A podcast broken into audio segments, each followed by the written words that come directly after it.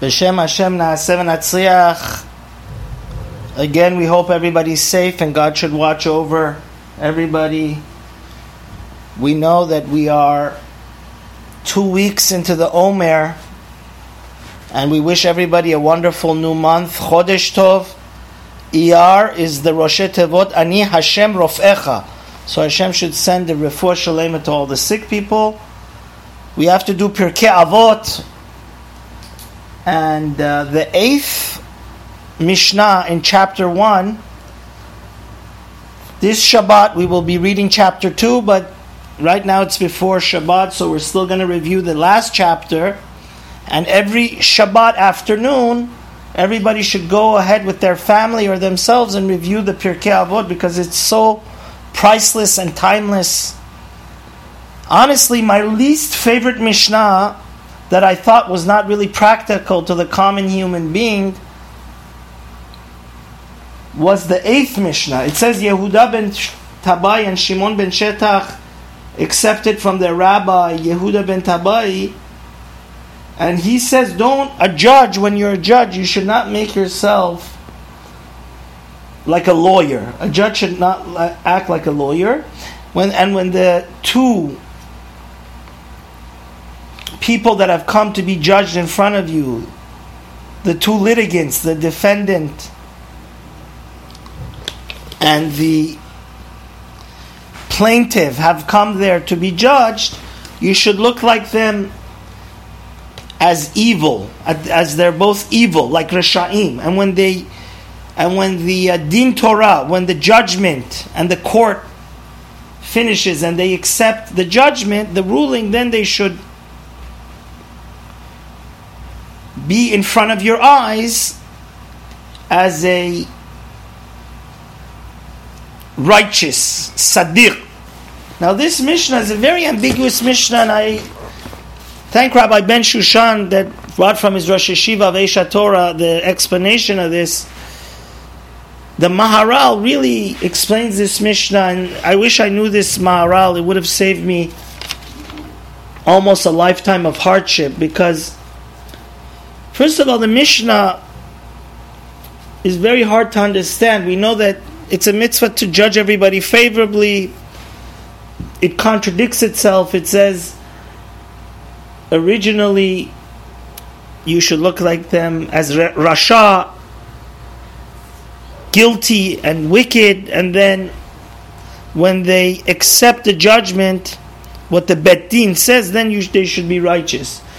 So, just very short and sweet explanation of the Maharal. Why really are these two people considered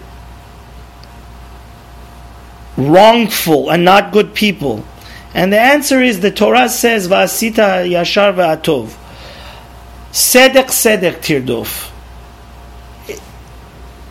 If these two people were so hard headed and relentless that they weren't able to work it out and they have to come to official court, that already puts a little bit question mark on their integrity and their ethics. And we are learning the ethics of our fathers. This is the reason why you sh- the, the, judge has to be very, very. And the Maharal says, whenever you look in the Torah, it says, Shavuot Hashem tiyeh benehem. If God forbid one of them, because he doesn't want to lose money or he doesn't have the backbone to admit his guilt, swears falsely in the name of God, both of them are going to get punished because it gets it gets very nasty and time consuming as I could tell you personally to be in a lawsuit. And that's the people have to realize that it's worth it to relinquish your what your rights be don't be so hard-headed and tough and demanding you give a few inches you give a few inches and they weren't willing to do that. And they ha- had to come to a customary official court. So that should make you very careful to judge them very carefully and deliberately to make sure they're not lying because these people are not after shalom. They're after fighting and machloket, the Maharal says. But after, obviously, it's very hard for both people to be winning in a dispute. If they have the integrity to accept what the three rabbinic judge says, then they really should.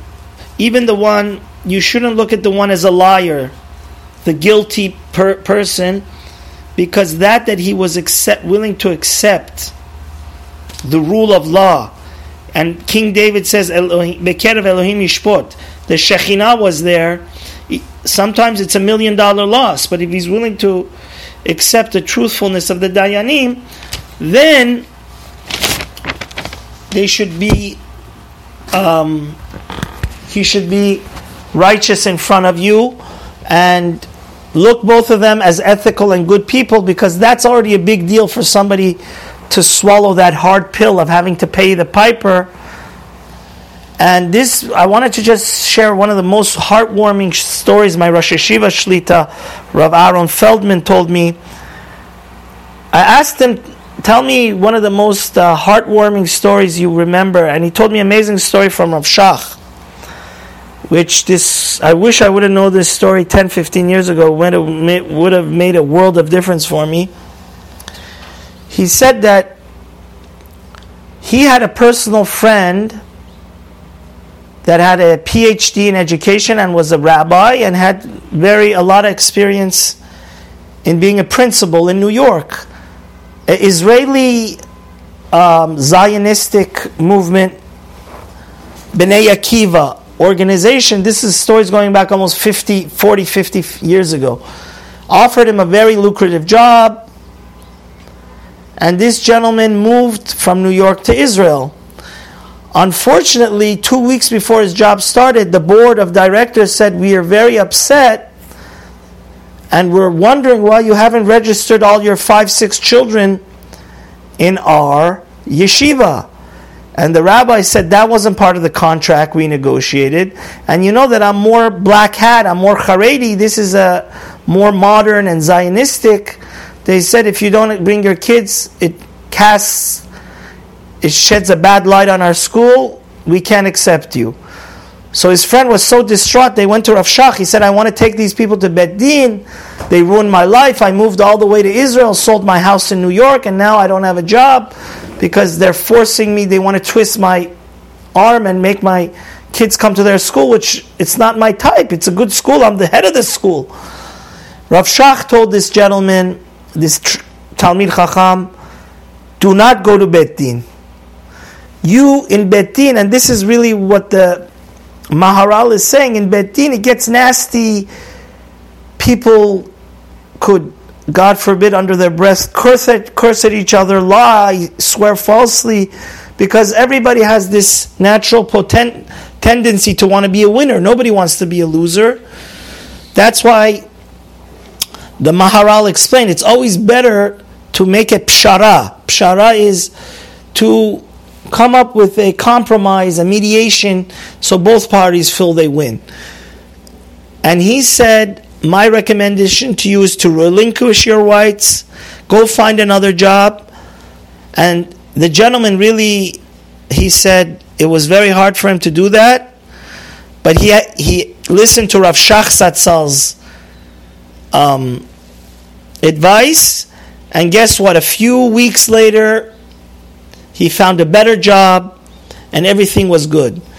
So may Hashem help us to realize that always our time is so valuable, and in life, a lot of times we have to forgive a little bit and move back a few steps so we don't waste our entire life in this terrible system which not the Torah system, but the legal system here in America is just crazy. You can end up, the only people that end up winning is the lawyers.